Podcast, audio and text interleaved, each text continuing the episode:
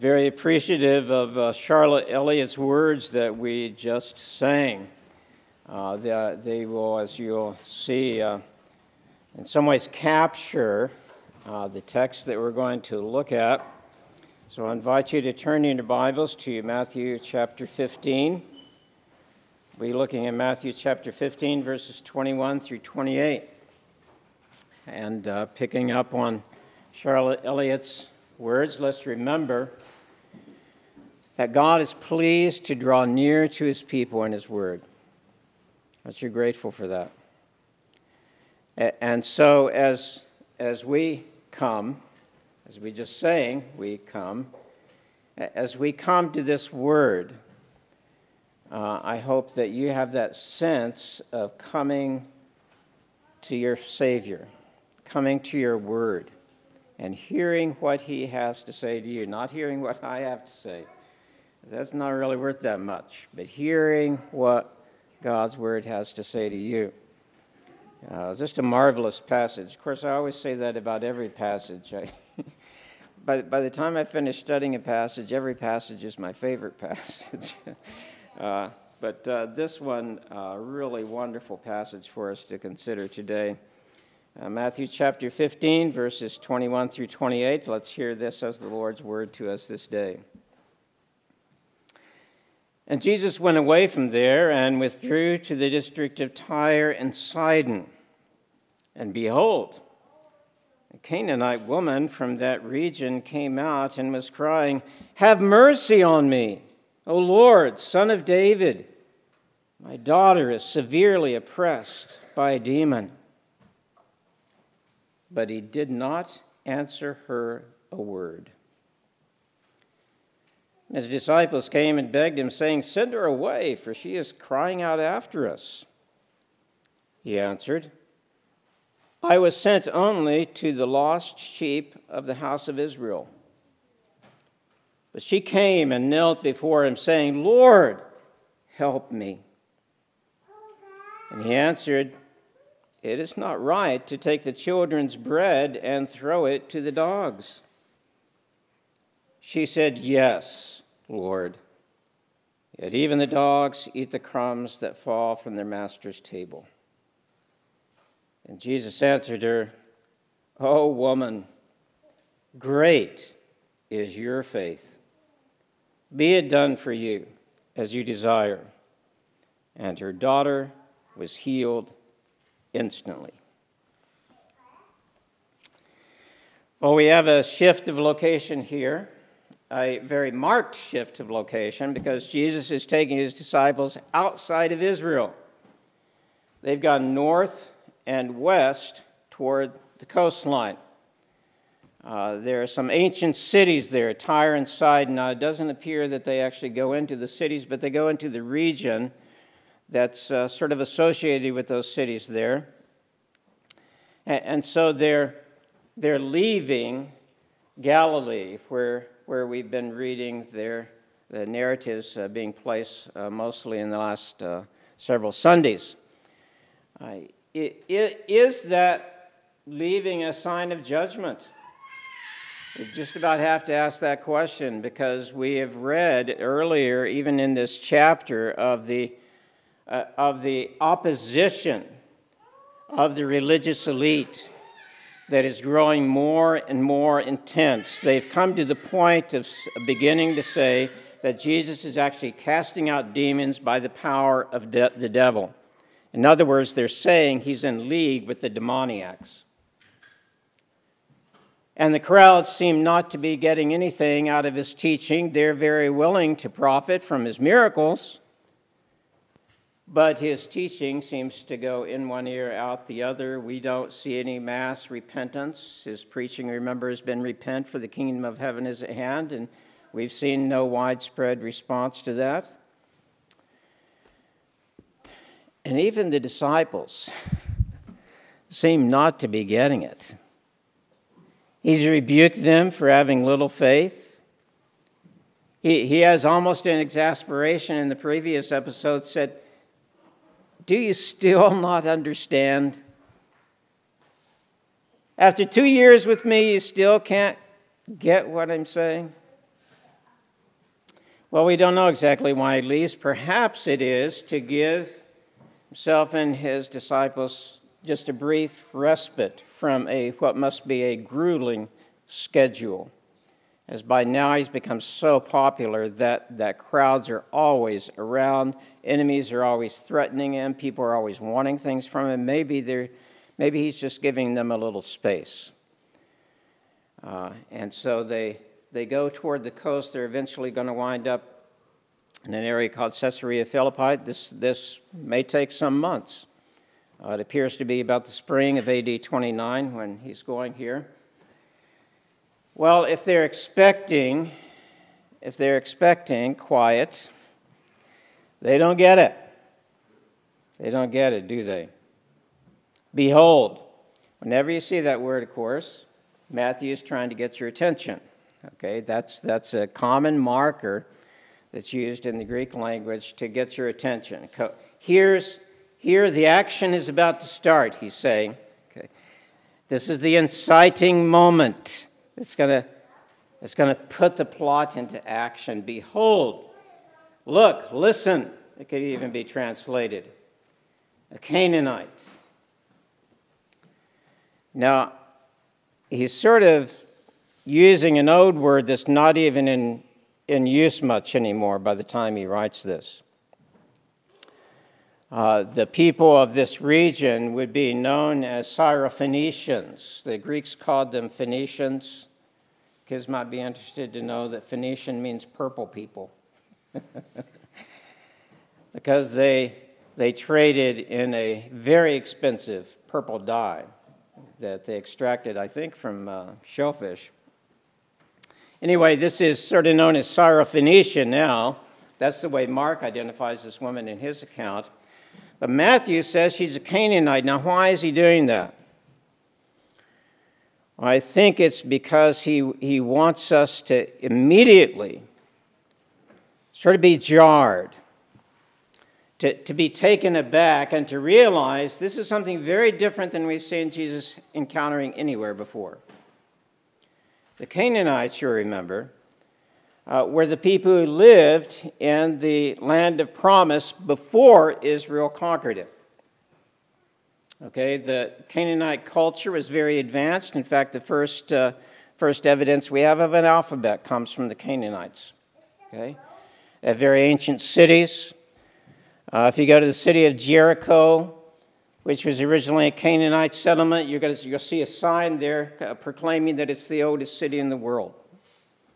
Tyre and Sidon were wealthy, prosperous. Okay, it was a highly developed culture, but it was ungodly to the core. Rampant idolatry, abuse of children. Sounds a little familiar. But be that as it may, Matthew is identifying her as a one of a people, a, a descendant of a people under God's curse. Noah cursed the Canaanites centuries before. And God judged the Canaanites in the conquest by Israel. You can't get farther out of God's covenant people than to be a Canaanite. Cannot get farther away from God's covenantal grace to Israel than to be a Canaanite. This Canaanite woman from the region comes out,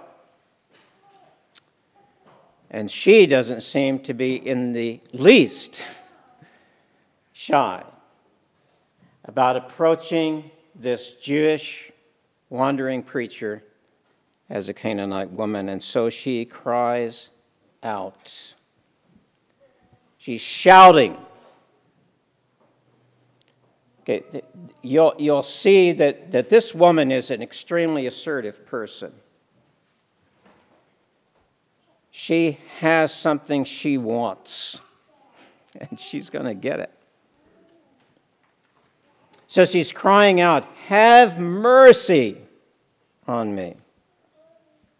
Have mercy. Now, I want you to notice something right away.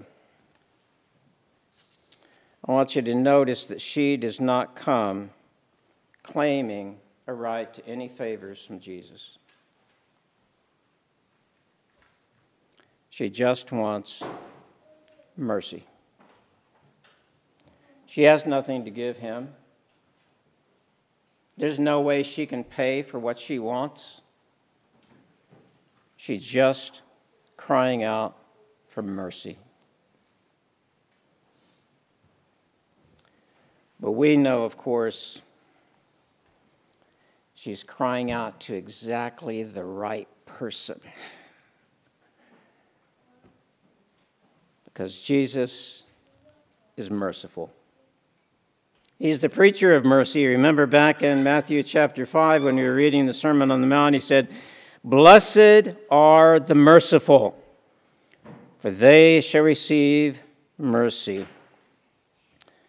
She, in God's providence, is crying out for mercy from the one person who can truly extend to her the mercy of God. This isn't a coincidence. this is not coincidence. She is crying out for that mercy, that, uh, that loving kindness, that covenant love that, in fact, uh, Micah spoke about in the, in the piece the choir sang. Have mercy on me. But look at how she addresses him. This is very important. Look at how this Canaanite woman outside of Israel is addressing Jesus.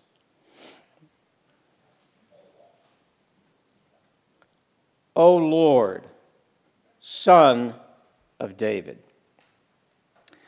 Now, the Greek word for Lord here can just be a term of respect. It can be used in the sense of sir, okay, a polite way to address someone, like we say Mr you know, when we're trying to be polite to someone. It can have that meaning legitimately. But it is also the word used to, to translate two names of God from the Old Testament. One is a name that means master, ruler, uh, a name sometimes used of kings or other rulers. So it can translate that name.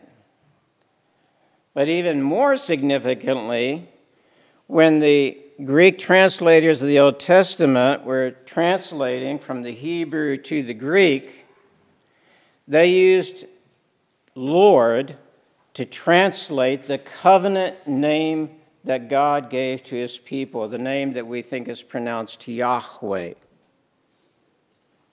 in your Bibles, perhaps Lord in all capitals in the Old Testament books. So it's possible to translate it that way. Now, which way do you think she's using it? Is she just being polite? This guy's a stranger, and so she's just being polite to him? Or do you think there's more to it? I mean, we see sometimes even people that are clearly not Jesus' friends using this phrase. But I think we can make an argument that she's not just being polite here. And I think we can make that argument because of the name that she gives him next Son of David. It is absolutely astounding to hear this name from a Canaanite.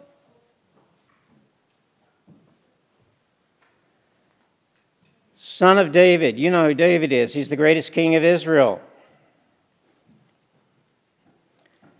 And when that phrase, son of David, is used, it's nothing less than a name for the Messiah, the anointed one that they are looking for, the one whom they believe will restore the kingdom, sit again on the throne of his ancestor David, and issue enter into a, a, a wonderful uh, wonderful millennium of, of prosperity and peace. It's that name, it's a messianic name. Where's she getting that? She must have, in addition to being very intelligent, that's obvious as well in the text, she's a very smart woman. But she's got to have been familiar enough with Israel and Israel's history to know what she's talking about here. Son of David. This is, I believe, the first indication of her faith. She's looking at this Jewish man, former manual laborer, doesn't have much except the clothes on his back, wandering without even a permanent home. She's looking at this man and saying, This is the Messiah. This is the Son of David. I think it's only the eyes of faith that could enable her to see that. Notice the contrast, too, with what we were reading earlier in in, this chapter, where, where, you remember where Jesus was debating with the uh, rulers about what really constitutes defilement, what really makes a person unclean, and they're saying, "Oh, you got to do this hand washing ritual, and and you got to you to follow all these rules about what you touch and and where you go, and, and et cetera, et cetera." And and he says, "It's not that." It's what comes out of your mouth that defiles you. Because out of your mouth comes the evidence of your sinful heart. And in fact, they were a prime example of that, weren't they? Out of their mouth is coming threatening. Out of their mouth is coming plans to kill him. Out of their mouth is coming condemnation of other people. And I really think we're invited in this text to contrast that with what's coming out of this woman's mouth. her words are revealing her faith. Don't you think? Have mercy on me, O Lord, Son of David. Notice, you can't have missed it. Notice, she's not asking mercy for herself, is she? It's her daughter. This is a request born out of love. Her daughter is severely oppressed. Literally, it says wickedly demon oppressed in the text. Could be, there could be an implication that she's physically ill as well as being demonically oppressed. This mother has tried everything. What mother wouldn't? She's gone everywhere. And now she has the opportunity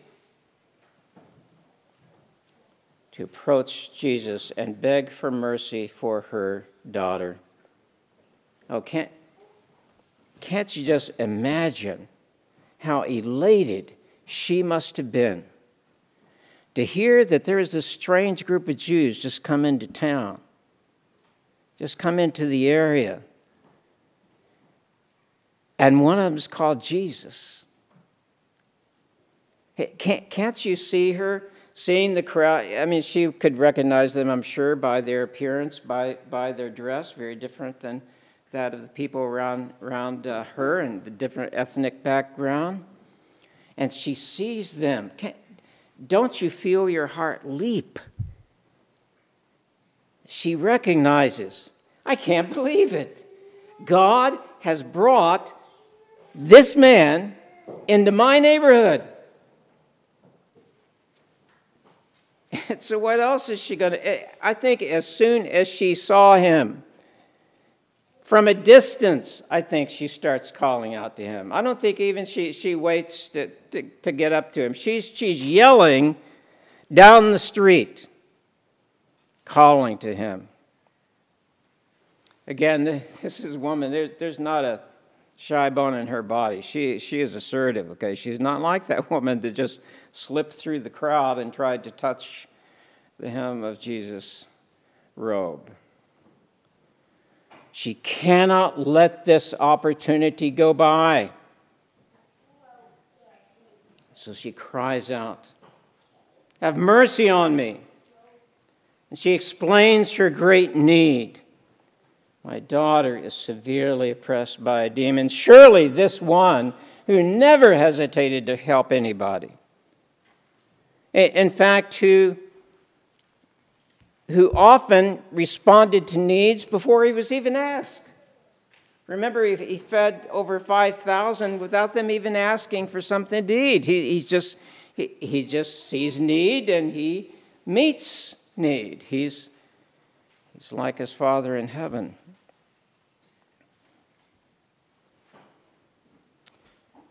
And isn't that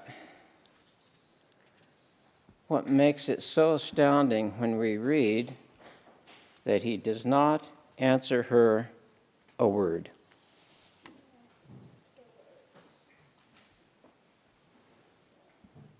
We've never read him doing this before. And she keeps asking.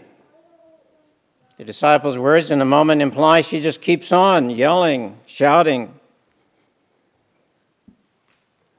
So we really have sort of a visual image of Jesus and his disciples just continuing to walk, and, and this woman is behind them yelling, shouting, and Jesus is not saying anything.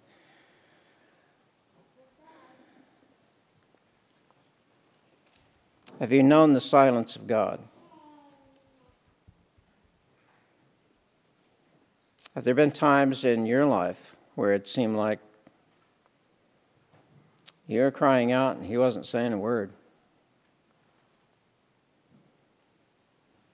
After his wife Joy died, C.S. Lewis, in an attempt to sort of get through that, that great grief that he felt, he, he collected all the empty notebooks, blank notebooks in his house, and started writing. And this is one of the things he wrote.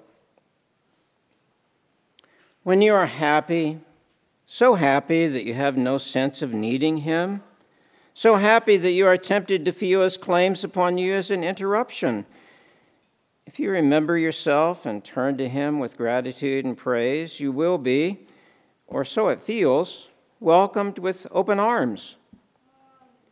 But go to Him when your need is desperate, when all other help is vain and what do you find? A door slammed in your face, the sound of bolting and double bolting on the inside. And after that, silence.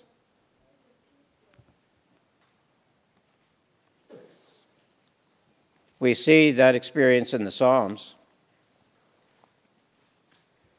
Psalm 22 My God, my God, why have you forsaken me? Why are you so far from saving me from the words of my groaning? O oh my God, I cry by day, but you do not answer, and by night, but I find no rest. Psalm 44 Why are you sleeping, O Lord? Rouse yourself. Do not reject us forever. Why do you hide your face? Why do you forget our affliction and oppression? For our soul is bowed down to the dust, our belly clings to the ground. Psalm 80 How long will you be angry with your people's prayers? You have fed them with the bread of tears, given them tears to drink in full measure. You make us an object of contention for our neighbors, and our enemies laugh among themselves.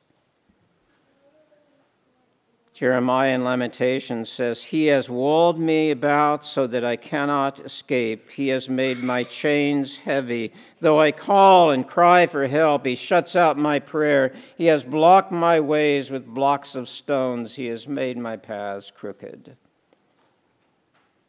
Later in that same chapter, you have wrapped yourself with anger and pursued us, killing without pity.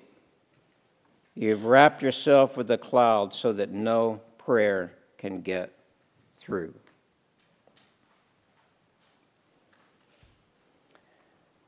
If you've been in a circumstance like that, you know, you know what this woman is experiencing. Silence of God in the face of her prayers.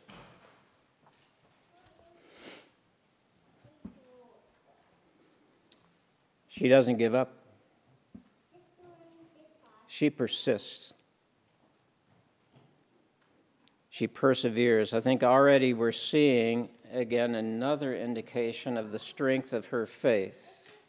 Her faith is not going to let go, even when outwardly it appears that her prayers are going unanswered. She will pray for as long as it takes.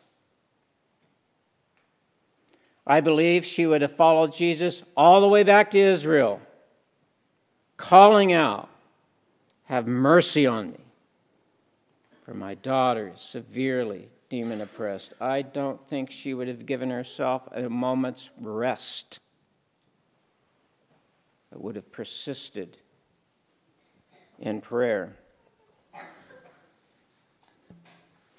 Well, it's enough to irritate the disciples. They've had enough. They probably don't understand exactly what Jesus is doing, but they've had it, had it with this woman. I mean, she's really making a scene here. Send her away. She's, she's just continuing to call out behind us, they say. We don't know exactly what they mean by that. Do they mean, well, meet her need so that she'll go away? We want to read it charitably, we'd say that. He's, they're, they're implying that Jesus should meet her need. And could be they're just saying, get rid of her. If you're not going to answer her request, get rid of her. Really, either way you take it, the disciples don't come off too well here, do they? Even if they're saying, you know, give her an answer to your prayer so she'll go away, that really is reflecting more concern about their own inconvenience, isn't it? They're not saying, Oh, don't you feel sorry for this poor lady, Lord? Don't you want to meet this need? No, it's she's bugging us. Will you, will you please get rid of her? I trust, I hope that we are not a people who respond to the needs of others with irritation because our schedule is being interrupted.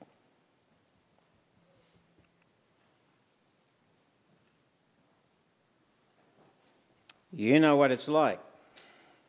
Okay? You know what it's like to have a need and to be seeking to meet that need and have people ignore you or even worse, shun you. Don't do that to anybody else. Disciples need to learn that lesson, don't they? They will, but they're not there yet. Well, he answers, verse 26, stay at the text here. He answers in verse 26. Is he speaking to them or is he speaking to the woman? Okay, it's not totally clear. He could just be saying to the disciples, it's not right to take the children's bread and throw it to the dogs.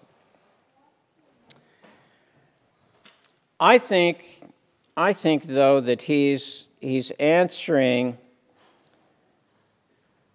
mainly the woman here. And I'm going to argue that because of what she called him earlier. Remember, she called him the son of David. And I really think that Jesus instantly knew. With this woman's first cry, I think he instantly knew where she was coming from. And further, I think he instantly intended to meet that need. But he's delaying. We'll talk a little bit about why maybe in a minute. So when he says, I was sent only to the lost sheep of the house of Israel, you see how that fits with her title, Son of David. Okay, the Son of David is the one who's going to rule over Israel. Son of David is the one who's going to come as the anointed one and proclaim God's kingdom to God's people. Of course, that's what Jesus has been doing. Repent, for the kingdom of God is at hand. Jesus is saying, My mission, the mission that the Father gave me, remember, we're told that He's always doing the Father's will. He delights in doing the Father's will. He never does anything but the Father's will. And the Father's will is that He preach the kingdom to God's covenant people and be rejected and lay down his life. And he's not going to be deferred from that. So we could say that in a very real way, what Jesus is saying is exactly true. It is not right that he shift from his preaching, his ministry in English in Israel, and and go to the Gentiles and, and conduct a preaching campaign there. That's, that's not the Lord's will. But let's also remember, he's healed Gentiles before. The two are not incompatible. It's not incompatible with his mission to Israel to heal the centurion's servant that Roman career military officer's servant, who certainly must have been a Gentile. I think we're going to see him ministering to a lot of Gentiles coming up pretty quickly. But he's saying, My mission, the reason I came, is focused on Israel. And I think he's He's saying, Okay, ma'am, what do you think of that? Well, we see what she thinks of that in verse 25, don't we? Now she's becoming even bolder. She presses right through and she kneels before him. I think that's the right translation for that word, by the way. It can mean worship, but I don't, I don't think the focus is on worship here. I think the focus is on our physical action of kneeling down in front of him and asking, Lord, second time she's calling him Lord. Notice, notice that? Lord, help me. She's hearing what he says about his mission she still believes he can help her. Well, you, you got to love this, this woman, don't you? So, verse 26 now he, he speaks, and this must be to her, must be to her. It's not right, it's not fitting, it's not appropriate to take the children's bread and throw it to the dogs. Now he's shifting his metaphor. The other metaphor was one of a shepherd looking for lost sheep. And of course, the Old Testament is abundant with references to God saying that he's going to be the shepherd who seeks out his sheep. Well, now Jesus shifts that to a different metaphor. This is one of a, of a family home. And, and he says, he, he could have said, you, you as a mother know It's not right to take the food for the children and throw it to the dogs. Again, again, a test of her faith. Jesus has spoken of that heavenly kingdom where his people will feast in the presence of God and with Abraham, Isaac, and Jacob. Remember that? But if you remember that, you also remember that he goes on to say to the Jews that he's talking to, and a lot of you will not be there, but Gentiles will. Now, we have no indication that she's heard that teaching but she is not to be denied. She gives one of the most brilliant speeches in all of Scripture, I think, to come from a human being, in verse 27. that this is a, an extremely intelligent and articulate, quick thinking woman. You know, I, never think quickly on my feet. I always think of what I was supposed to say in a situation the next day. she is sharp, she's got it right away. And, and you really need to, to notice what she says. Yes, Lord. Third time she's using the, word, the name Lord. Oh, I think every time she uses it, it's increasing in its significance and its meaning for her. Yes, Lord. And I disagree with what most translations do next because they have a yet after yes, Lord. But that's a translation of a word that almost always means for. In fact, the, uh, the King James and the uh, ESV translate that same word for over a thousand times. And only about 40 times do they not translate it as for. Now, it sounds a little awkward, but I think, I think it should be for. Because I think what she's doing is she's taking the truth that she is acknowledging from, from the Lord. Okay, you are right, Jesus. You're right in what you say. You're right that your mission is to Israel first of all. The mission to the Gentiles is going to come. He's already said that to his disciples, but now's not, not the right time for that. And you are right. You are right that the food of God's children should not be given to dogs. That the privilege of the blessings of God are for his children, not for those who don't belong to him. So she's saying, You're right in that. But rather than asking for an exception, you see, the yet sort of implies she wants an exception, or, or a but would imply she's wanting, wanting an exception, or sort of asking him to bend the rule a little bit. But she's not doing that. She's saying, Because you say this, I know that it surely follows. That's what she's saying. For even the dogs eat the crumbs that fall from their master's table. Lord, I know, I know that your mission is to the Jews. I know that God's provision is for his children. I accept that. But crumbs from the table will be enough for me. I'm not asking you to make me into a Jew. I'm just asking for a crumb. And that's all it would take. It will just take a tiny crumb of God's mercy to heal my little girl. That's all I'm asking for.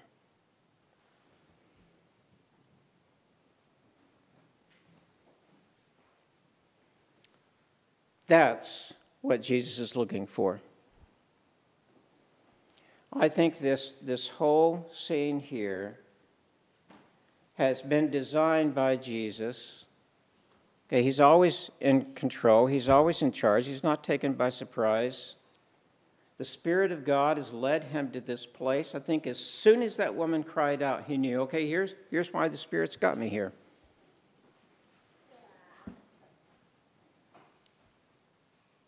But he's about something in this woman's life. I think indirectly in the disciples' lives too, and I'll mention that in a minute. But I think it's about something in this woman's life.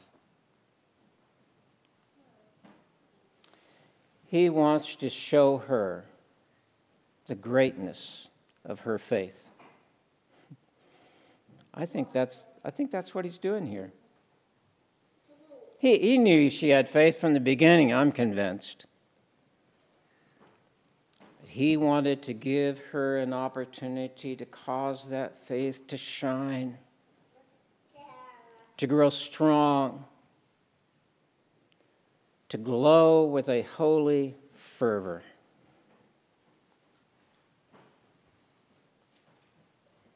And so he delays answering and he puts up these obstacles, knowing that she's going to overcome them. And he can say, Great is your faith. I, I, think he's, I think he said that with a smile and a loud voice so everybody heard it. Great is your faith. That is not said of anyone else in the Gospels.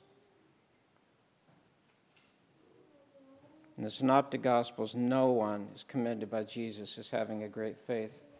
Not any of the countless Jews that he heals. Not any of the disciples. Well, the disciples are just in the opposite place, aren't they? He's always saying they got little faith. And, and that's sort of the other side of Jesus' agenda here. I think he's showing his disciples, you want to know what faith is?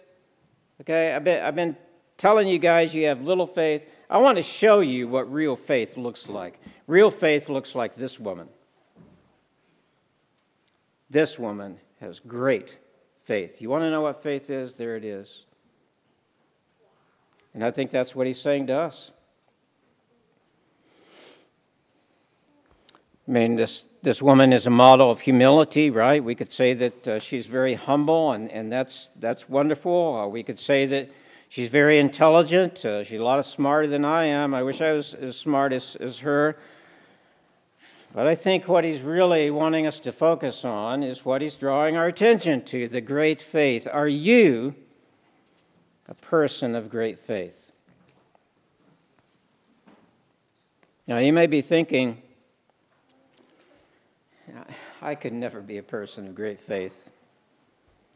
I, I just don't, don't have what it takes. Well, remember, faith is a work that God does in people. And it's He who has given this woman this gift of great faith. Now, we don't know all the circumstances that He used to do that. Okay, there were probably many, many things in her life that he used to bring her to this great faith, but we do know one thing for sure.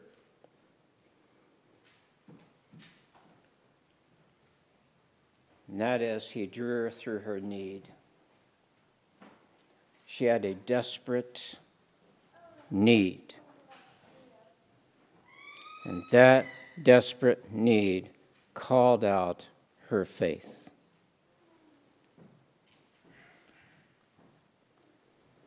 Maybe instead of analyzing how much faith you've got,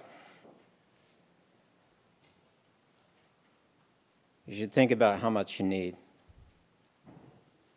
What's your need? It's, it's not easy to admit your need. Maybe you're the kind of person that would rather get angry and argue than admit that you've got a need. And the more people begin to think you're in need, the angrier you get. Maybe you're, uh, maybe you're a person whose Need drives you to work harder, to simply put out more, to drive yourself. Maybe, uh, maybe you are a person who denies your needs by covering it up with drug use or alcohol abuse or some other distraction from the, from the need you have. Maybe you're, you're a person who denies your spiritual needs by, by continually trying to satisfy your material needs. You, you just can never have quite enough stuff, never quite have quite enough in the bank account. You're always wanting more. You don't want to confess your deep need is at a spiritual level, and that is, in fact, the deepest need of any human being. You have a need for food, you have a need for relationships with others, but you have a deep spiritual need that is deeper than any other needs you've got. And nothing and no one can meet that need except Jesus Christ. This woman learned that, didn't she? Her deep need was satisfied only in Jesus.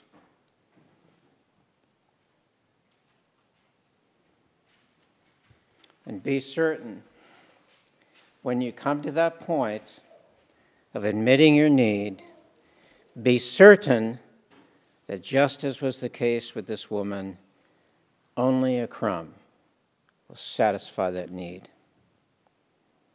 The smallest bit of the mercy of God will meet your deepest needs.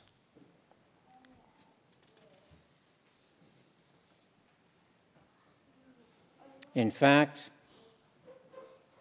God is loved with a love that provides a mercy that is infinitely beyond your need because He has met that need in Himself.